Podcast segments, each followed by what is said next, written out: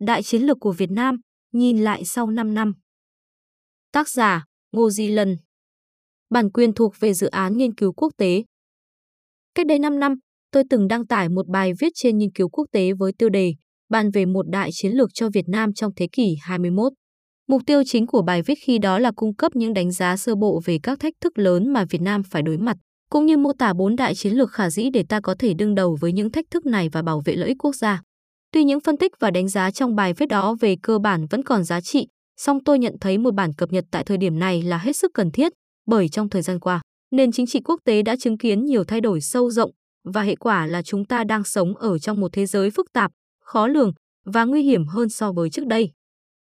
Được cho là bắt nguồn từ Vũ Hán, một chủng virus corona mới đã nhanh chóng lây lan và tạo ra một cuộc khủng hoảng toàn cầu, cướp đi sinh mạng của hàng triệu người. Không lâu sau khi đại dịch COVID-19 cơ bản được kiểm soát, một cuộc chiến lớn giữa Nga và Ukraine đã nổ ra làm đảo lộn thế trận an ninh ở châu Âu, vốn đã được định hình một cách tương đối vững chắc kể từ thời kỳ chiến tranh lạnh. Cuộc chiến này hiện vẫn chưa có dấu hiệu kết thúc và đang khiến cho quan hệ quốc tế trở nên đặc biệt khó lường, nhất là khi hai siêu cường Mỹ Trung vẫn đang cạnh tranh hết sức quyết liệt và đối đầu ngày một toàn diện. Mới đây, Chủ tịch Hạ viện Nancy Pelosi đã trở thành lãnh đạo cấp cao nhất của Mỹ đến thăm Đài Loan kể từ năm 1997, châm ngòi cho một cuộc khủng hoảng căng thẳng giữa Bắc Kinh và Đài Bắc và làm xấu thêm quan hệ vốn đã căng thẳng lâu nay giữa Trung Quốc và Mỹ. Xung đột vũ trang giữa hai bờ eo biển Đài Loan tuy vẫn chưa xảy ra, song nguy cơ dường như đã gia tăng đáng kể so với trước đây. Trước tình hình đó, Việt Nam chắc chắn sẽ phải đối mặt với nhiều thách thức và nguy cơ an ninh to lớn, phức tạp hơn trong thời gian tới, khiến việc hoàn thiện và triển khai đại chiến lược ngày một hiệu hơn trở thành ưu tiên hàng đầu. Bài viết sau đây được chia làm 3 phần. Phần thứ nhất giới thiệu khái niệm đại chiến lược và tái khẳng định tầm quan trọng của đại chiến lược đối với một quốc gia tầm trung như Việt Nam. Phần thứ hai sẽ phân tích những diễn biến chính trị quốc tế lớn xảy ra trong 5 năm qua, từ đó rút ra các hàm ý đối với Việt Nam. Phần cuối cùng giải thích tại sao đại chiến lược độc lập đa phương mà Việt Nam hiện đang theo đuổi vẫn là lựa chọn hợp lý nhất đồng thời đưa ra một số kiến nghị nhằm tối ưu hóa quá trình thực thi đại chiến lược trong thời gian sắp tới. 1. Khái niệm đại chiến lược Theo giáo sư Barry Parsons, một trong những nhà nghiên cứu quan hệ quốc tế hàng đầu, bản chất của đại chiến lược là lý thuyết của một quốc gia về cách tốt nhất để tạo ra an ninh cho mình. Ở cấp độ khái quát hơn, đại chiến lược là một khái niệm được giới nghiên cứu sử dụng để chỉ một tổ hợp các nguyên tắc và quan điểm mang tính định hướng chính sách đối ngoại và an ninh, quốc phòng của một quốc gia. Vì lẽ đó, Đại chiến lược đóng vai trò như bộ khung phân tích tổng quát, lăng kính toàn diện để giúp chúng ta diễn giải những sự kiện đang xảy ra, tránh tình trạng chỉ thấy cây mà không thấy rừng, từ đó xác định các phương hướng nhằm ứng phó với những diễn biến khó lường nhất trên chính trường quốc tế. Theo logic này, nhiệm vụ tiên quyết của đại chiến lược là xác định rõ những lợi ích cốt lõi của một quốc gia và những mối đe dọa lớn nhất đối với những lợi ích đó. Một đại chiến lược vì vậy phải thiết lập được thứ tự hợp lý giữa các mục tiêu mà một quốc gia muốn theo đuổi, qua đó chỉ ra cách thức mà các nhà hoạch định chính sách có thể tận dụng hiệu quả nhất nguồn lực và tài nguyên hữu hạn của quốc gia. Nói cách khác, đại chiến lược cần chỉ ra được một quốc gia nên làm gì và không làm gì với nguồn tài nguyên có hạn của mình. Bên cạnh đó, với vai trò là một khung phân tích tổng quát, đại chiến lược có thể ngăn chặn sự mâu thuẫn trong các chính sách, đồng thời tạo ra tính kế tục trong các chính sách ngắn, trung và dài hạn. Vì vậy, có được một đại chiến lược rõ ràng, mạch lạc và thức thời là một trong những yếu tố quyết định sự trường tồn và phát triển thịnh vượng của mỗi quốc gia. Dĩ nhiên, việc xây dựng đại chiến lược sẽ không có ý nghĩa đáng kể nếu quốc gia đó không thể thực thi. Để có thể triển khai đại chiến lược hiệu quả sẽ cần có cả tài nguyên dồi dào, sự hợp tác chặt chẽ giữa các cơ quan, ban, ngành liên quan cùng chính quyền địa phương, bên cạnh sự ủng hộ mạnh mẽ của người dân. Nói cách khác, một quốc gia vừa phải đủ mạnh, vừa có được sự phối hợp chặt chẽ trong nội bộ lẫn hậu thuẫn của dư luận thì mới có thể triển khai đại chiến lược hiệu quả. Trong ba yếu tố nêu trên, yếu tố quyền lực là trở ngại lớn nhất đối với các nước nhỏ và tầm trung. Chính trị quốc tế từ trước đến nay vẫn chủ yếu bị chi phối bởi các cường quốc, đồng nghĩa với việc các nước nhỏ đôi khi không thể tự quyết định được vận mệnh của mình. Vậy phải chăng chỉ có các nước lớn mới cần có đại chiến lược bởi chỉ họ mới đủ khả năng để triển khai?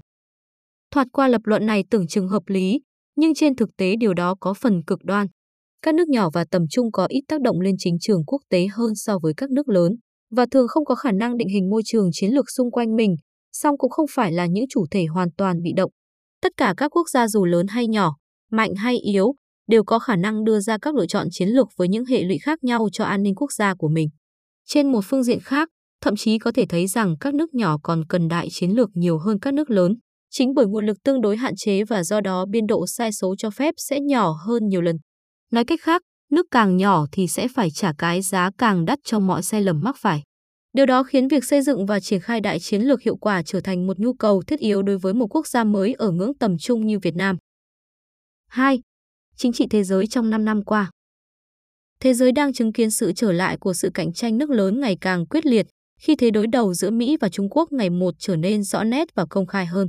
Tuy quan hệ Mỹ-Trung đã có dấu hiệu đảo chiều bắt đầu từ giai đoạn 2008 đến năm 2010, sau một thời gian dài hòa hoãn sau chuyến thăm của Nixon đến Bắc Kinh, sau phải đến dưới thời chính quyền Donald Trump thì sự đối đầu giữa hai siêu cường này mới trở nên đặc biệt căng thẳng.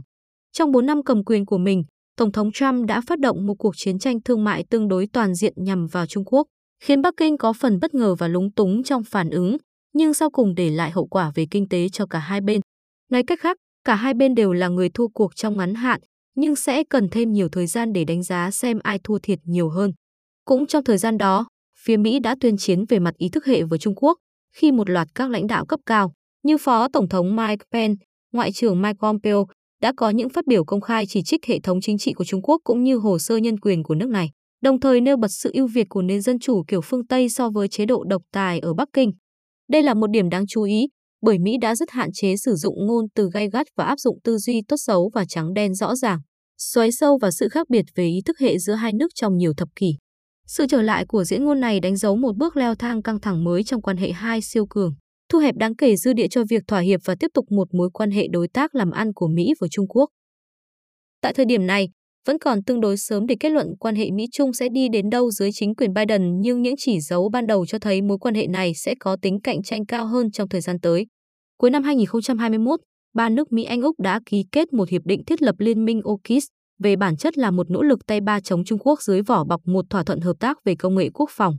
Dù AUKUS không phải là một liên minh phòng thủ tập thể như NATO và cũng không thể thay đổi được đáng kể cán cân sức mạnh quân sự giữa Trung Quốc và các nước thân Mỹ ở khu vực châu Á-Thái Bình Dương trong ngắn hạn, nhưng nó gửi đi tín hiệu mạnh mẽ rằng Mỹ đang có những sáng kiến cụ thể để kiềm chế Trung Quốc, đồng thời đảm bảo rằng Úc chắc chắn sẽ nằm trong phe chống Trung Quốc thay vì là một nhân tố bất định như Philippines. Cũng trong nhiệm kỳ của Tổng thống Biden, bà Nancy Pelosi, nhân vật số 3 trong chính trường Mỹ đã đến thăm Đài Loan bất chấp sự phản đối hết sức mạnh mẽ của Bắc Kinh. Chuyến thăm tuy chỉ kéo dài một ngày đêm và chưa mang lại kết quả cụ thể, song đã khiến vấn đề Đài Loan nóng bỏng trở lại, Trung Quốc phản ứng dữ dội, trong khi Mỹ tiếp tục gửi đi tín hiệu sẵn sàng theo đuổi lợi ích của mình trong khu vực này, dù điều đó khiến Trung Quốc nổi giận. Tuy nhiên, một trong những dấu hỏi lớn nhất trong quan hệ Mỹ-Trung sắp tới lại liên quan tới nội bộ nước Mỹ khi nước này đang chứng kiến mức độ phân cực chính trị, xã hội cao hơn bao giờ hết. Dưới thời chính quyền Trump, mâu thuẫn nội bộ nước Mỹ đã được đẩy cao đến mức có một bộ phận đáng kể người dân cho rằng đã có gian lận bầu cử ở quy mô lớn để giúp Joe Biden đắc cử tổng thống. Trong ngòi cho sự kiện bạo loạn ở đồi Capitol ngày 6 tháng 1 năm 2021, trước thềm cuộc bỏ phiếu công nhận kết quả bầu cử. Nếu xu hướng này tiếp diễn và gia tăng trong tương lai, một cuộc nội chiến Mỹ giống như cuộc chiến đã xảy ra vào thời của Tổng thống Abraham Lincoln là hoàn toàn khả dĩ. Và dù nội chiến có không xảy ra đi nữa, thì một nước Mỹ bị chia rẽ sâu sắc sẽ khó có thể ứng xử trên trường quốc tế một cách mạnh mẽ và nhất quán. Điều này rất có thể sẽ có lợi cho Trung Quốc, bởi lịch sử cho thấy một cường quốc khi có vấn đề nội bộ và trên đà suy thoái, có xu hướng cắt giảm các cam kết chính trị quân sự ở bên ngoài để hướng sự chú ý vào bên trong. Tuy nhiên, diễn biến bất ngờ và để lại hậu quả lớn nhất về mọi mặt trong những năm vừa qua là đại dịch COVID-19. Được cho là đã bắt nguồn từ Vũ Hán và sau đó nhanh chóng lan rộng ra khắp các châu lục, đại dịch COVID-19 đến nay đã gây ảnh hưởng tới sức khỏe của hơn 600 triệu người và cướp đi sinh mạng của gần 6,5 triệu người trên toàn thế giới, đồng thời để lại hậu quả kinh tế hết sức nặng nề cho nền kinh tế toàn cầu. Theo nghiên cứu của Liên Hợp Quốc, đại dịch vừa qua đã đẩy 34 triệu người vào nhóm đói nghèo chỉ riêng trong năm 2020 và được kỳ vọng sẽ khiến nền kinh tế thế giới thiệt hại khoảng 8,5 nghìn tỷ đô la trong vòng 2 năm tới. Trong thời gian đại dịch diễn ra, chuỗi cung ứng toàn cầu đã bị gián đoạn và đứt gãy đáng kể, do đa số các quốc gia đều kiểm soát chặt chẽ đường biên giới và thực hiện các chính sách giãn cách xã hội với những mức độ ngặt nghèo khác nhau. Bên cạnh đó, những nỗ lực để kiểm soát sự lây lan của COVID-19 đã và đang thay đổi mức độ cạnh tranh về kinh tế của một số khu vực và quốc gia.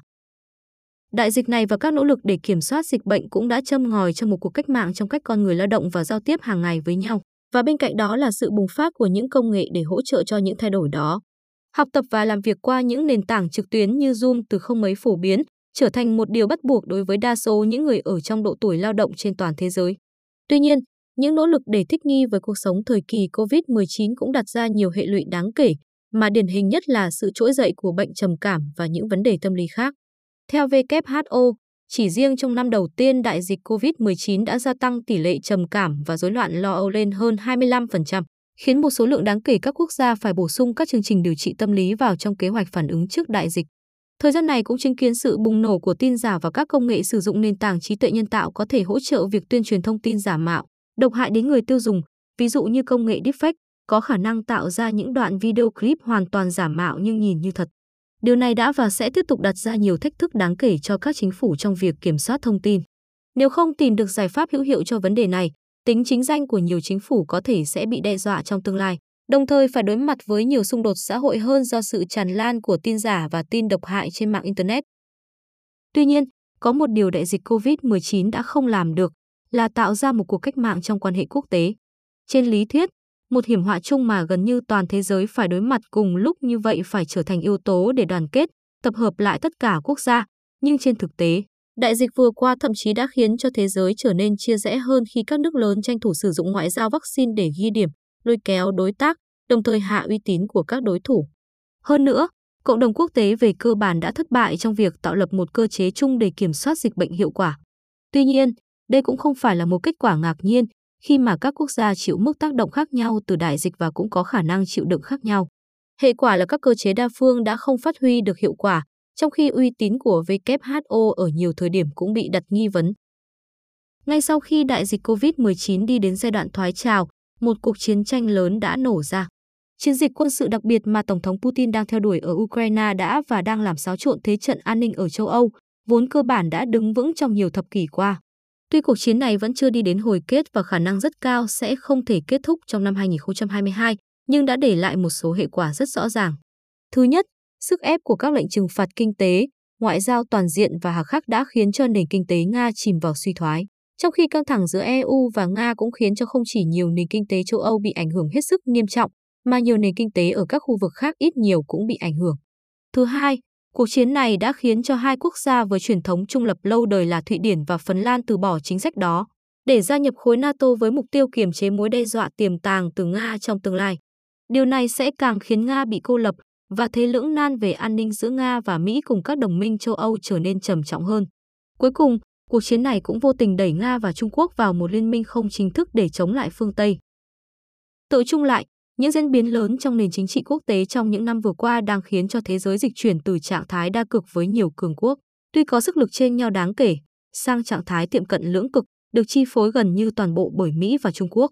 Sự trở lại của cạnh tranh nước lớn sau hơn hai thập kỷ ngủ đông dưới nhiều hình thức khác nhau đã được xác lập một cách tương đối rõ nét với các chiến tuyến chính, thu hẹp đáng kể dư địa cho những chính sách trung dung, khiến việc duy trì thế cân bằng giữa các nước lớn trở nên khó khăn hơn nhiều so với hai thập niên trước đó. Bên cạnh đó, những diễn biến khó lường trong thời gian qua đang khiến việc đánh giá tương quan lực lượng giữa các bên trở nên khó khăn hơn bao giờ hết, đòi hỏi chúng ta phải có một chiến lược kiểm soát rủi ro khôn ngoan và linh hoạt. Trong khoảng 5 đến 10 năm tới, thách thức lớn nhất đối với Việt Nam vẫn là việc Trung Quốc liều lĩnh sử dụng vũ lực để khẳng định chủ quyền ở khu vực xung quanh Biển Đông. Khả năng này sẽ dễ xảy ra nhất khi các nhà lãnh đạo cấp cao nhất ở Bắc Kinh cảm thấy rằng Trung Quốc vẫn đủ hùng mạnh nhưng sự kiểm soát của họ trên thực địa đang bị đe dọa từ đó đi đến kết luận rằng cần phải viện tới vũ lực để ngăn chặn đà đi xuống tiếp diễn. Theo logic này, Việt Nam không nên lo ngại nhiều khi Trung Quốc tiếp tục đà tăng trưởng, mà thực ra nên cảm thấy bất an khi Trung Quốc đối mặt với suy thoái. Một Trung Quốc vẫn rất mạnh, nhưng cảm thấy cửa sổ cơ hội để khẳng định chủ quyền của mình và vị thế nước lớn đang đóng lại một cách nhanh chóng, sẽ dễ có những hành động liều lĩnh, khó đoán và gây bất ổn nhất. Nhưng dù xung đột vũ trang có không xảy ra thì vẫn sẽ hết sức bất lợi cho ta, nếu quan hệ giữa các nước lớn trở nên căng thẳng tới mức có một cuộc chiến tranh lạnh kiểu mới xảy ra. Buộc Việt Nam phải chọn phe, hoặc khiến các chính sách trung dung trung lập mà ta đang theo đuổi trở nên rủi ro và có chi phí cao hơn nhiều so với thời điểm hiện tại. Đây là một diễn biến gần như nằm ngoài khả năng kiểm soát của ta và sẽ rất bất lợi bởi việc chọn phe chắc chắn để gây hệ lụy tiêu cực, đặc biệt nếu ta chọn nhầm phe thua cuộc. Một thách thức lớn không kém nữa là luật chơi quốc tế đang và sẽ tiếp tục thay đổi rất nhanh, buộc ta phải thích ứng hoặc tụt hậu. Điều này sẽ dễ xảy ra nhất trong lĩnh vực kinh tế, thương mại, khi mà các quốc gia, đặc biệt là các nước phương Tây, đang ngày một phát triển các rào cản kỹ thuật tinh vi để bảo hộ cho các nền công nghiệp trong nước và ghi điểm chính trị với cử tri. Trong thời gian sắp tới, những thay đổi về luật khí thải môi trường nhằm phát triển nền kinh tế xanh và ứng phó với biến đổi khí hậu rất có thể sẽ khiến nhiều mặt hàng xuất khẩu của Việt Nam sang các thị trường Mỹ và châu Âu trở nên kém cạnh tranh hơn nhiều so với trước đây nếu ta không kịp thời thích ứng.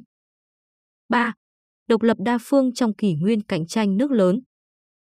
Được khởi xướng từ Đại hội 6 năm 1986, Việt Nam cho tới nay đã kiên trì theo đuổi một đại chiến lược lấy chính sách đối ngoại độc lập, tự chủ, đa phương hóa, đa dạng hóa làm trụ cột và dựa trên nhận thức rằng lợi ích quốc gia dân tộc là mục tiêu cao nhất của đối ngoại.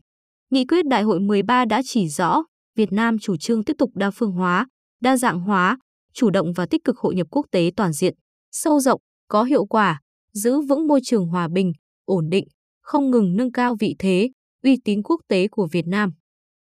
Cụ thể hơn, đường lối đối ngoại này dựa trên hai trụ cột là chính sách quốc phòng 40, trước đây là 30, và chính sách ngoại giao xoay quanh các thể chế đa phương như Liên Hiệp Quốc, ASEAN và các cơ chế khu vực khác. Trên thực tế, điều này yêu cầu Việt Nam duy trì lập trường ngoại giao tương đối trung dung và cân bằng giữa hai siêu cường hàng đầu là Mỹ và Trung Quốc, thay vì nghiêng quá về bất kỳ bên nào. Với đại chiến lược này, Việt Nam tiếp tục tránh mọi cam kết quân sự, quốc phòng chính thức để đảm bảo sự độc lập và tự chủ của mình trong đối ngoại, đồng thời tránh bị các nước lợi dụng để mặc cả hoặc cạnh tranh chính trị. Bên cạnh đó, Việt Nam tiếp tục chủ động hội nhập quốc tế thông qua phát triển chiều sâu quan hệ với nhiều đối tác đa dạng và can dự tích cực vào các vấn đề chung của khu vực ASEAN và toàn cầu thông qua các cơ chế và thiết chế đa phương. Cho đến nay, đại chiến lược độc lập đa phương đã thành công một cách tương đối toàn diện. Thứ nhất là đảm bảo được an ninh quốc gia, người dân được sống trong hòa bình, và kể từ sự kiện khủng hoảng giàn khoan HD 981 năm 2014 tới nay thì chưa có sự kiện tương tự nào xảy ra. Thứ hai là đảm bảo được ổn định chính trị trong nước bằng việc ngăn chặn các mối đe dọa đối với sự cầm quyền của Đảng Cộng sản, đồng thời nhận được sự ủng hộ và công nhận ngày một lớn hơn từ cộng đồng quốc tế, ví dụ như được bầu vào vị trí thành viên không thường trực Hội đồng Bảo an Liên Hiệp Quốc nhiệm kỳ 2020 đến 2021. Thứ ba là duy trì tăng trưởng kinh tế, dù đại dịch COVID-19 đã khiến cho nền kinh tế thế giới chìm vào suy thoái và nhiều quốc gia có tăng trưởng âm. Cuối cùng, tuy cuộc chiến tranh Nga-Ukraine đã khiến việc cân bằng quan hệ nước lớn trở nên khó hơn nhiều so với trước đây, song ngoại giao Việt Nam đã khéo léo tìm được lối thoát khỏi việc chọn phe và cho đến nay chưa phải chịu hậu quả tiêu cực từ việc duy trì lập trường tương đối trung lập trong cuộc chiến đó. Như vậy hoàn toàn có cơ sở để tin rằng đại chiến lược này vẫn sẽ là lựa chọn phù hợp cho Việt Nam trong những năm sắp tới. Tuy nhiên, điều này không có nghĩa là cách thức triển khai đại chiến lược hiện nay đã là tối ưu nhất. Nói cách khác, Việt Nam vẫn có thể theo đường lối này, nhưng triển khai một cách hiệu quả hơn trong tương lai. Thứ nhất, cần chủ động tư duy một cách sâu sắc và dài hạn về những đánh đổi không thể tránh khỏi mà Việt Nam đã và đang phải đối mặt về mặt ngoại giao quốc phòng. Một trong những sự đánh đổi đó xoay quanh cặp quan hệ Mỹ-Trung Quốc. Nếu bắt buộc phải chọn phe, Việt Nam sẽ chọn bên nào và nếu chọn như vậy thì sẽ được gì và mất gì. Trong thời gian trước mắt, cần tìm phương hướng giải quyết hiệu quả và triệt để vấn đề cấp độ quan hệ với Mỹ, tránh để vấn đề này cản trở sự phát triển về chiều sâu của quan hệ Việt-Mỹ. Trong bối cảnh chiến tranh Nga-Ukraine có diễn ra phức tạp và xung đột Nga phương Tây còn kéo dài, Việt Nam cần đánh giá việc tiếp tục duy trì Nga như nhà cung cấp vũ khí chính cho quân đội của mình. Nếu từng bước giảm sự lệ thuộc vào vũ khí của Nga, Việt Nam sẽ phải tái cấu trúc quân đội hay thay đổi học thuyết quân sự như thế nào. Quan trọng không kém là quan hệ của Việt Nam với ASEAN. Việt Nam sẽ được gì và mất gì nếu theo đuổi vai trò dẫn dắt khối ASEAN. Liệu có nên tiên phong thành lập một nhóm nhỏ hơn mà cốt lõi là bộ đôi Việt Nam-Indonesia với cơ chế vận hành hoàn toàn độc lập khỏi các nguyên tắc đồng thuận hiện nay của ASEAN? Thứ hai, cần tiếp tục hoàn thiện và phát triển khái niệm cường quốc tầm trung trong bối cảnh chính trị quốc tế hiện đại, từ đó xây dựng một chiến lược định vị thương hiệu phù hợp với thực tiễn chính trị trong khu vực hiện nay, cũng như sức mạnh quốc gia của Việt Nam so với các nước láng giềng. Cụ thể hơn, cần xác định rõ vị trí của Việt Nam trong tổng thể quan hệ quốc tế, cũng như vai trò cụ thể mà Việt Nam có thể và sẵn sàng đảm đương trong khu vực ASEAN nói riêng và Đông Á nói chung. Tiếp theo, cần trả lời chính xác câu hỏi Việt Nam đã thực sự đạt được tới ngưỡng cường quốc tầm trung hay chưa. Nếu chưa thì cửa sổ cơ hội để tham gia câu lạc bộ các cường quốc tầm trung kéo dài bao lâu, Việt Nam sẽ hoặc đang thuộc nhóm cường quốc tầm trung nào, vì sao? Với tư cách là một cường quốc tầm trung, Việt Nam sẽ làm gì để tạo ra sự khác biệt với các cường quốc tầm trung khác? Hơn hết, làm thế nào để vận động người dân, đặc biệt là trong giới trẻ, ủng hộ và tích cực đóng góp cho đất nước khi Việt Nam đóng vai trò cường quốc tầm trung. Mục tiêu cuối cùng là xây dựng được một hình ảnh quốc gia sắc nét, có màu sắc rõ ràng và nhất quán trong mắt của bạn bè quốc tế nói chung và các nhà lãnh đạo quốc tế nói riêng. Nói cách khác, chiến lược định vị thương hiệu sẽ thành công khi nhắc tới Việt Nam. Bạn bè quốc tế sẽ lập tức liên tưởng tới một vài hình ảnh cụ thể và tích cực liên quan tới vai trò của chúng ta, ví dụ như Việt Nam là đầu tàu về phát triển nền kinh tế xanh trong khu vực. Trong một thời gian tương đối dài, những khẩu hiệu như đa phương hóa, đa dạng hóa hay làm bạn với tất cả đã tóm gọn được tương đối đầy đủ đường lối đối ngoại của Việt Nam. Tuy nhiên, khi đất nước đã đạt được một tầm vóc mới, chúng ta sẽ cần những khẩu hiệu và từ khóa mới. Chúng sẽ không thể chỉ dừng lại ở mô tả chính sách ngoại giao hay tư duy chiến lược của Việt Nam, mà phải lột tả được một cách toàn diện và rõ bản sắc những gì chúng ta đang và sẽ tiếp tục làm với tư cách là một thành viên tích cực, có trách nhiệm của cộng đồng quốc tế. Cuối cùng, cần đẩy mạnh các kênh trao đổi và hợp tác xây dựng chính sách thường xuyên giữa những người làm chính sách, đặc biệt là chính sách an ninh, quốc phòng, ngoại giao và những người làm nghiên cứu khoa học thuần túy ở trong và ngoài nước. Hơn nữa, những hoạt động này cần được tổ chức ở nhiều cấp độ và với nhiều hình thức khác nhau, từ hội thảo khoa học cho tới viết báo cáo chung và tổ chức các hoạt động giả lập mô phỏng. Nếu được thực hiện tốt, điều này sẽ tránh được tình trạng chính sách được hoạch định và triển khai một cách duy ý chí hay cảm tính quá mức, đồng thời đảm bảo giới học giả sẽ tập trung nguồn lực để nghiên cứu các vấn đề có tính thực tiễn cao, thay vì những vấn đề lý thuyết thuần túy, xa rời với nhu cầu cấp bách của lãnh đạo và những cán bộ phụ trách công việc tác chiến. Những kiến nghị nêu trên tuy khác nhau, nhưng có cùng một điểm chung, chúng ủng hộ đại chiến lược mà Việt Nam hiện đang theo đuổi, song cho rằng cách thức triển khai cụ thể có thể còn tối ưu được hơn nữa, nhất là khi tầm vóc đất nước tiếp tục vươn lên trong tương lai. Hơn hết, chúng mong muốn rằng Việt Nam sẽ ngày càng sử dụng nguồn tài nguyên hữu hạn của mình một cách hiệu quả hơn, để có thể bảo vệ và thúc đẩy tốt hơn các lợi ích quốc gia cốt lõi trong một thế giới ngày càng bất định và nguy hiểm.